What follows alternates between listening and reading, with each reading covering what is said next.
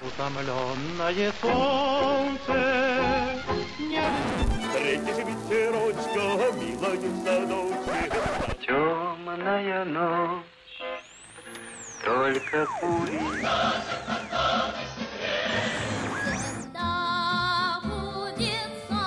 надо, защищается блестяще.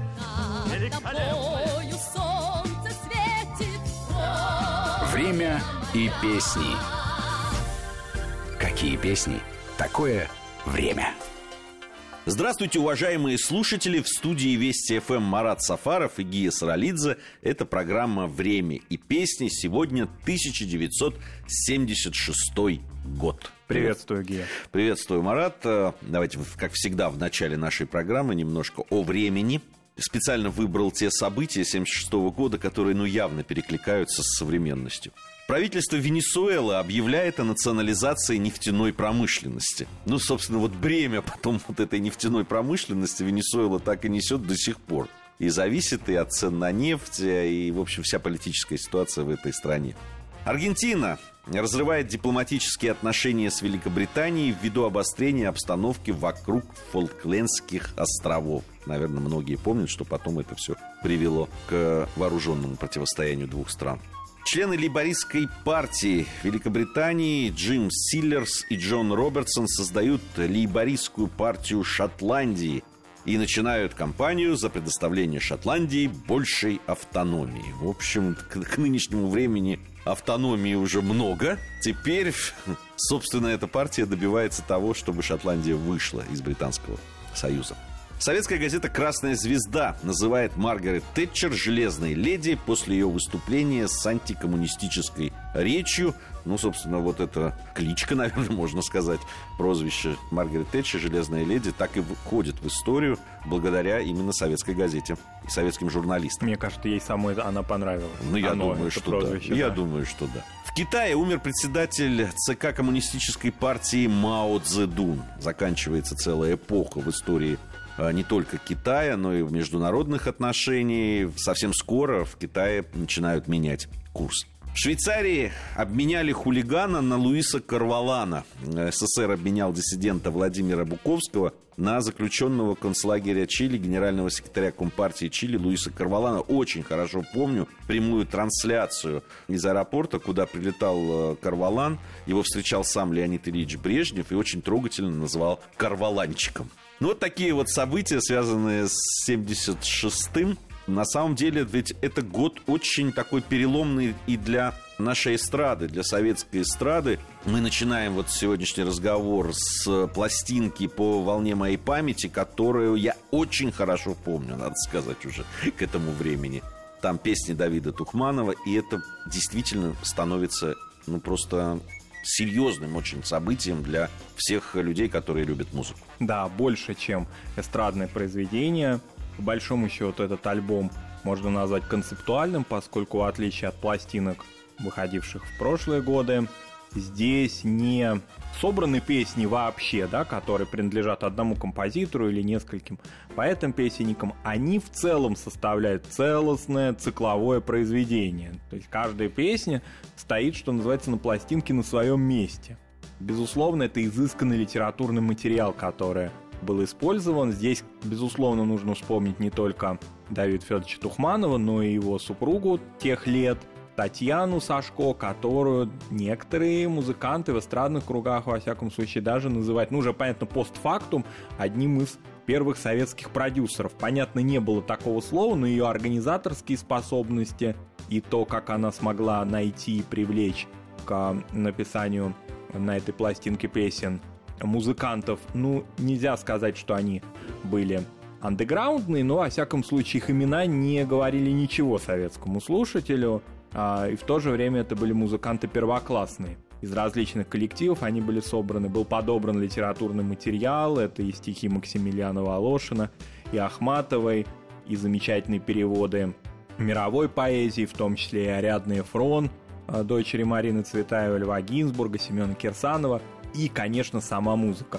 Надо сказать, что пластинка эта вышла достаточно спокойно, то есть она прошла худсовет фирмы «Мелодия» без особых каких-то усилий. Сам Тухманов вспоминает об этом успехе и прежде всего таком организационном даже успехе, о том, как это достаточно легко вышло мотивируя тем, что к второй половине 70-х годов сложились пазлы на советской эстраде. Прежде всего, это и определенная коммерциализация уже э, выпуска пластинок фирмы «Мелодия», не только, значит... Ну, это серьезный, а, серьезный доход в бюджет. Бюджет, да. Она не только думает об идеологической чистоте песен, но и о том, какой материальный успех это принесет. Поэтому очень многое современное и авангардное уже начинает допускаться. Кроме того, конечно, это тот уровень инструментальной музыки, который к тому времени был, и технический уровень, прежде всего. Надо сказать, что во второй половине 70-х годов многие ведущие советские композиторы, ну, например, Александр Зацепин и тот же Тухманов, оборудуют домашние студии – это такое явление неординарное для того времени. Они покупают технику во время зарубежных гастролей, монтируют, они такие композиторы-инженеры во многом. Именно поэтому Тухманов и не выбрал известных артистов-вокалистов, поскольку он полагал, что их поставленные голоса, их уже сложившаяся манера исполнения, она не годится для этого авангардного а, начинания. Поэтому были выбраны молодые, были выбраны, может быть, неопытные, но с теми, с кем он работал. Работал он достаточно тщательно и долго. Они приходили много раз в его вот эту домашнюю студию, репетировали. Это был достаточно долгий процесс. И, кстати, никто даже и не знал, кто войдет непосредственно в пластинку. То есть был такой определенный кастинг грубо говоря. Она вышла, она стоила очень мало в розничной цене, всего-то 2 рубля 15 копеек, как вспоминают да, люди купить ее невозможно Абсолютно, было. Да. Она там ходила по рукам, я, я, я это помню, но это уже даже не 76-й, а даже позже. Это был раритет абсолютно. Очень да. трудно было достать. Все это пошло в основном на теневой рынок. Стали ее перезаписывать разные умельцы в разных частях Советского Союза. То есть пластинка разлетелась по всей стране и в национальных республиках, и в России. Везде она была пользовалась колоссальным успехом. Откуда появилось это название, по волне моей памяти. Это заглавная песня пластинки, она принадлежала в общем, стихи эти принадлежали кубинскому поэту Гильену в переводе Инны Тыняновой. Я думаю, многие наши слушатели гуманитарных профессий, конечно, знают Юрия Николаевича Тынянова, знаменитого писателя, литературоведа, Визир Мухтар, вот эти знаменитые его произведения. Это его дочь. Она была переводчиком-испанистом, она так тщательно и так современно и свежо перевела это стихотворение, и Тухманов положил на эти стихи музыку. И она стала заглавной. Но там, в общем, на этой пластинке использовали стихи э, не только современников, не только поэтов 20 века, но даже поэтов 13 века. Ну вот, кстати, многие, наверное, как раз песни, которые в вольном переводе именно да, с латинского языка э, вот 13 века многие знают. Известна она как песенка студента. Да, во французской стране, ваганты. С этими вагантами было много сложностей, потому что Тухманову приходилось везде объяснять, кто это такие, что за песенка вагантов. Ну и на худсовете, конечно, возникли вопросы. Он пояснял, что это такие вольные студенты, ну, в общем, такие средневековые вольнодумцы, молодые, энергичные, в то же время такие неординарные для средних веков, и вот такая же и музыка была положена. Он считал, Тухманов, что эта песня была самая проходная. Благодаря ей и вышел сам альбом, полагал он поскольку эта песня все-таки, в отличие от других композиций, она достаточно традиционна для советской эстрады, она легко запоминается, она танцевальная, ритмичная, в чем-то может быть, в ней уже есть элементы стиля диско, и, в общем, она как бы вытягивала весь альбом, и дальше можно было какие-то уже сложные музыкальные построения давать в середине этой пластинки. Но мы сегодня послушаем как раз вот эту хорошо запоминающуюся, многим полюбившуюся песню. Кстати, ее потом перепевали много раз уже и э, современные наши певцы. Песенка студента, на самом деле называется она «Из вагантов» в исполнении Игоря Иванова. Мы послушаем музыка Давида Тухманова, перевод Льва Гинзбурга с латинского языка. Ни много ни мало 13 век. Привет, 13 век. Во французской стороне на чужой планете Предстоит учиться мне в университете Да чего тоскую я, не сказать словами Плачьте ж, милые друзья, горькими слезами На прощание пожмем мы друг другу руки И покинет тот дом Ученик науки, вот стою держу весло Через миг отчали Сердце бедное свело Скорбью и печалью Ну, вот такая песенка студента. Ну, многим, наверное, известная, конечно же. Выходит в 76 году не только авангардная музыка, а уже многим, наверное, совсем близкая э, из наших слушателей Вячеслав Добрынин в 76 году пишет одну из своих, ну, наверное, самых знаменитых песен. Да, все, что в жизни есть у меня.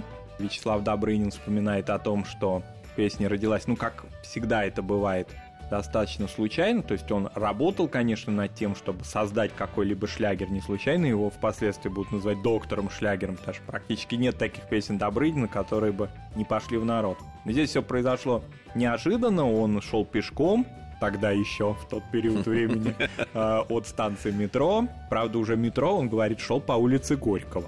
То есть это уже говорит о том, что жил он в самом центре Москвы, на Тверской современно. И почувствовал, что при ходьбе он отбивает такт. И вот какой-то этот такт у него стал как-то складываться в музыкальный ритм. Он сразу же пришел домой, и этот такт, ну, напел, наговорил своему ближайшему другу Леониду Дербеневу. У них была большая разница в возрасте, но Дербенев и Добрынин были закадычными друзьями. Ну и, как всегда, у Леонида Петровича Дербенева уже через несколько минут родилась песня. Во всяком случае, припев возник. А он позвонил Добрынину и прочел эти стихи. Все, что в жизни есть у меня, все, в чем радость каждого дня. И вот этот такт он как бы уже услышал. Дербенев и сразу же сочинил эти стихи. А Добрынин сделал музыку, аранжировку для ансамбля «Самоцветы», с которым он в этот период времени работал. И, собственно говоря, через уже несколько дней, через худсовет она прошла и, оказался в репертуаре «Самоцветов».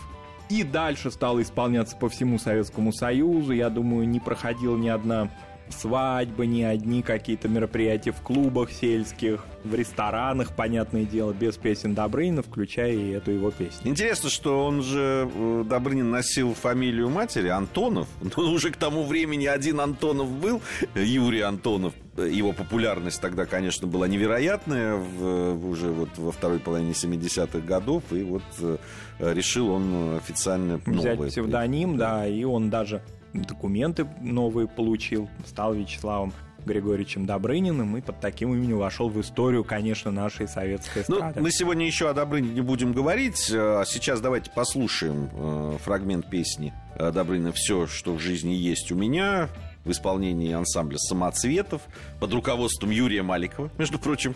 Да. Э, Вот, многим, конечно, эта песня хорошо известна. Все,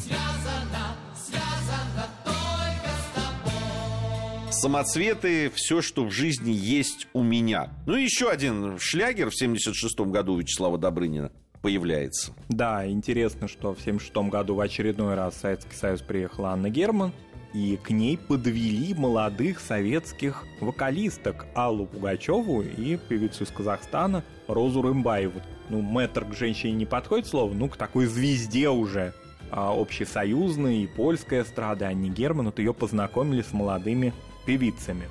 Но, собственно, Анна Герман не только с ними познакомилась, но и, конечно, очень интенсивно работала. Благодаря мы о ней говорили, об Анне Качалиной, ее таком добром ангеле, редакторе, который подбирал ей музыкальный материал.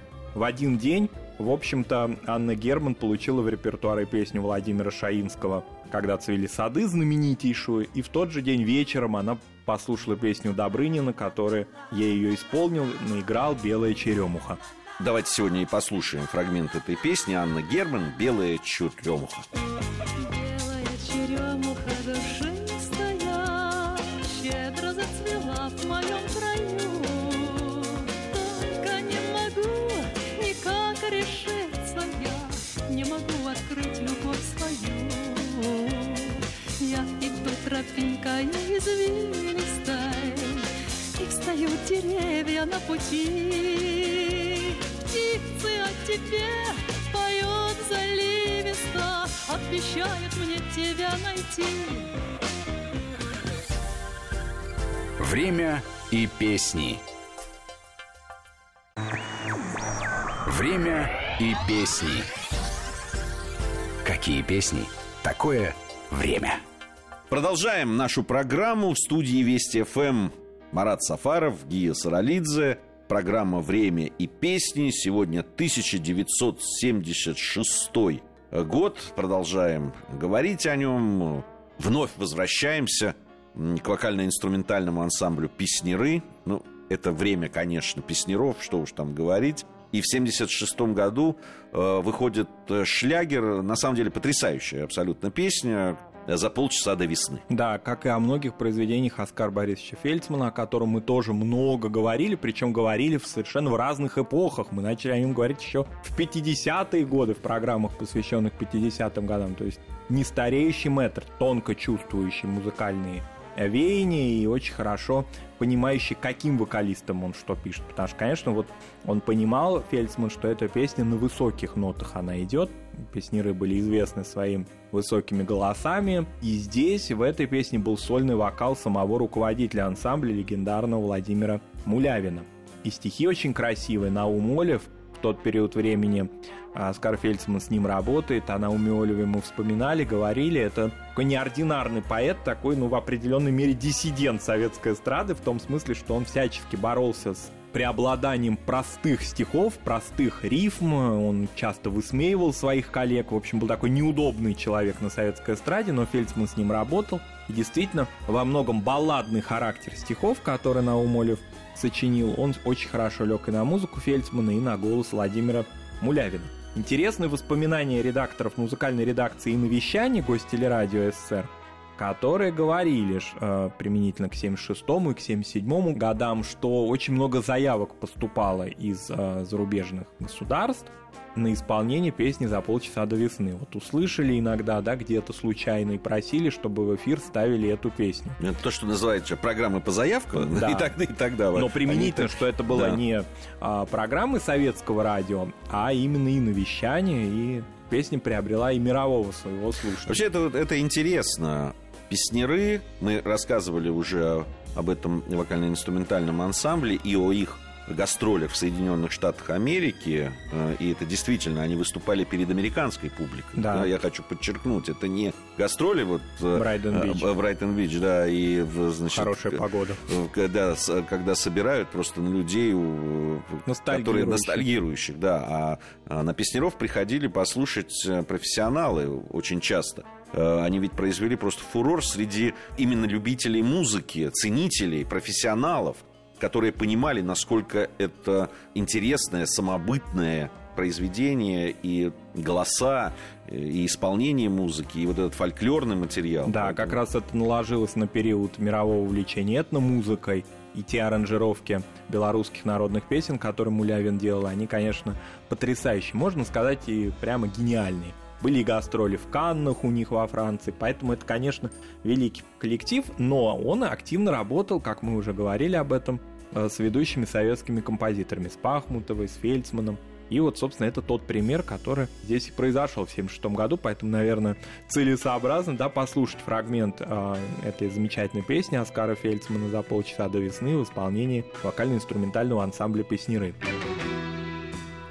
В мокром саду осень забыла рваный платок желтые листы.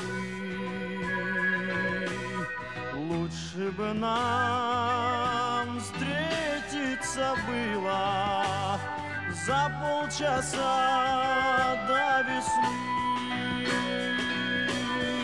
Песнеры за полчаса до весны. Необычное, конечно, все-таки очень произведение. Необычное. Даже учитывая, э, что вот мы говорили о том, что во второй половине 70-х годов прошлого века э, на советской эстраде было очень много экспериментального. Интересно, что эта песня впервые была издана на гибкой пластинке вокально-инструментальный ансамбль «Песнеры» фильма «Мелодия». В ноябре 76 года это произошло, и там было еще две других песни ансамбля. Это «Вологда» и э, одна там белорусская народная песня. да, еще. то есть она вот, э, это именно специфика песнеров и такой политики, можно сказать, эстрадной Мулявина давать своим слушателям очень разные песни. Народные, простые какие-то мелодии, ну, как с Вологдой, допустим, которые можно и на аккордеоне разыграть где-то в сельском клубе. И в то же время такие сложные аранжировки, как за полчаса до весны. В 1976 году появилась песня, которую я очень люблю. Я думаю, что ко мне могут присоединиться очень много людей моего поколения. Любили мы эту песню исполнять даже своими не очень стройными, а когда-то и стройными голосами. Но интересно, как появилась да, и сама песня, и этот вокалист. Песня эта появилась на очередной пластинке Александры Пахмутовой. Но, конечно, то, что там вдруг оказался Александр Градский с песней «Как молоды мы были», это была неожиданность большая. Конечно, всем было известно, что у Александры Николаевны Пахмутовой есть такой свой круг артистов, с которыми она постоянно работает, и вдруг Градский. Ну, собственно, песня сочинялась для фильма. Фильм называется «Моя любовь на третьем курсе». Ну, может быть, кто-то его видел, помнит. Ну, в принципе, так честно сказать, проходной, конечно, фильм а Александр Николаев, Николай Николаевич Добронравов сочинили музыку, песни для этой картины. Потрясающую, да. Да. И а, дальше нужно было выбрать исполнителя, вокалиста. Ну, первоначально думали, что будет женский голос и Елена Камбурова, потом переиграли мужской. И Пахмутова сама предложила Градского. Так вот ей посоветовали. Она его впервые, значит, пригласила к себе на Котельническую набережную, где Александра Николаевна и жила, и живет, слава богу, сейчас. И сначала Александр Градский ей не понравился. Но потом, как-то все-таки в процессе уже репетиции, дело дошло до того, что Градский осмелился мэтру. Ну, тогда, я не знаю, Александра Николаевна еще не была народной артисткой СССР, но уже на подступах к этому званию. Ну, она мэтр была тогда точно. Всегда уже была, да, независимо от званий.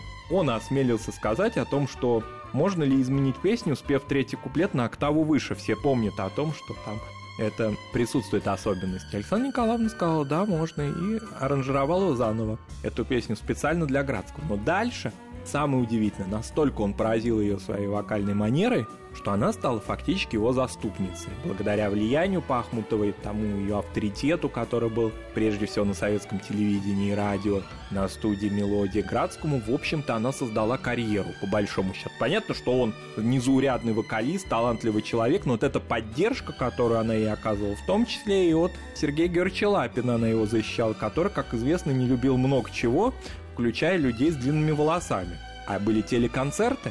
Была песня года, куда Пахмутова сказала, мол, как молоды мы были, будет исполнять Градский. Как так? А у него длинные волосы. Ну и что? Будет исполнять. Потом концерты в колонном зале Дома Союзов снятый телеконцерт, так называемые авторские вечера, которые снимало телевидение. И опять Градский. Так что в этом смысле он, конечно, блестящий музыкант и замечательный талантливый человек, но Александр Николаевна сыграла в его судьбе, в судьбе Александра Борисовича Градского, очень большую роль. Надо сказать, что... И он об этом помнит.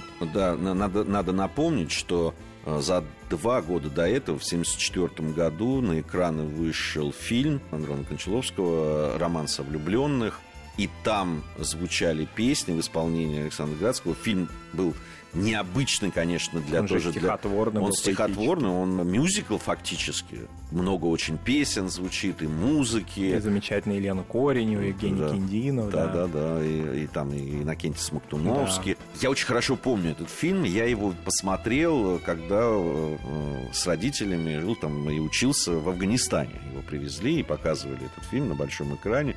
Понятно, что там восьмилетний мальчик там не, не все понимал, все, что, о чем рассказывалось, но на меня очень сильное произвело впечатление этот фильм, и как раз и музыка, и Градский, который, ну, отличался, потому что те песни, которые там звучали, э, они были, не, и голос был ни на что абсолютно не похож, ни на кого не похож, тогда уже Градский произвел очень сильное впечатление на многих, у него тут же появились поклонники его таланта. Да, безусловно, но в то же время телесъемка, она, конечно, обретает количество поклонников, Конечно. увеличивает многократно, а как в случае, скажем, с Валерием Абадинским, с которым некому было заниматься, да, условно говоря, некому было ему покровительствовать или помогать, или преодолевать его какие-то проблемы. И много других артистов. Наши знаменитые закадровые певицы, о которых мы говорили, талантливейшие Аиду Ведищеву вспоминали, и Нину Бродскую, которые так и остались, в общем-то, только голосами времени, но их облик, их образ никто не узнал.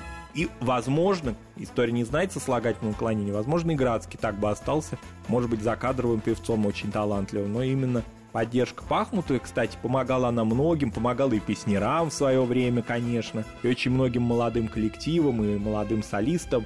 И в 90-е годы она помогала. Кстати, вот и как и Оскар Фельдсман, Александра Николаевна очень тонко чувствует время и очень хорошо понимает его. Песни ее 60-х годов, оттепельного периода одни, песни 70-х, балладные, сложные другие. Ну, Гений, что говорить, да. гений. Сегодня в исполнении Александра Борисовича Градского послушаем фрагмент песни Александры Пахмутовой «Как молоды мы были». На этом мы с вами прощаемся. Совсем скоро, я надеюсь, увидимся и продолжим говорить и о времени, и о песнях. Первый тайм мы уже отыграли, и одно лишь сумели понять, чтоб тебя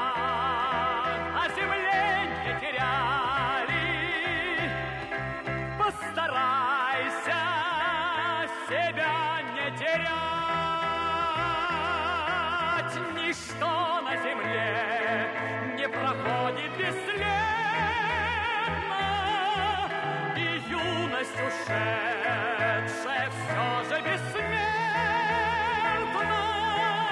Как молоды мы были, как молоды мы были, как искренно любили, как верили в себя. Время и песни.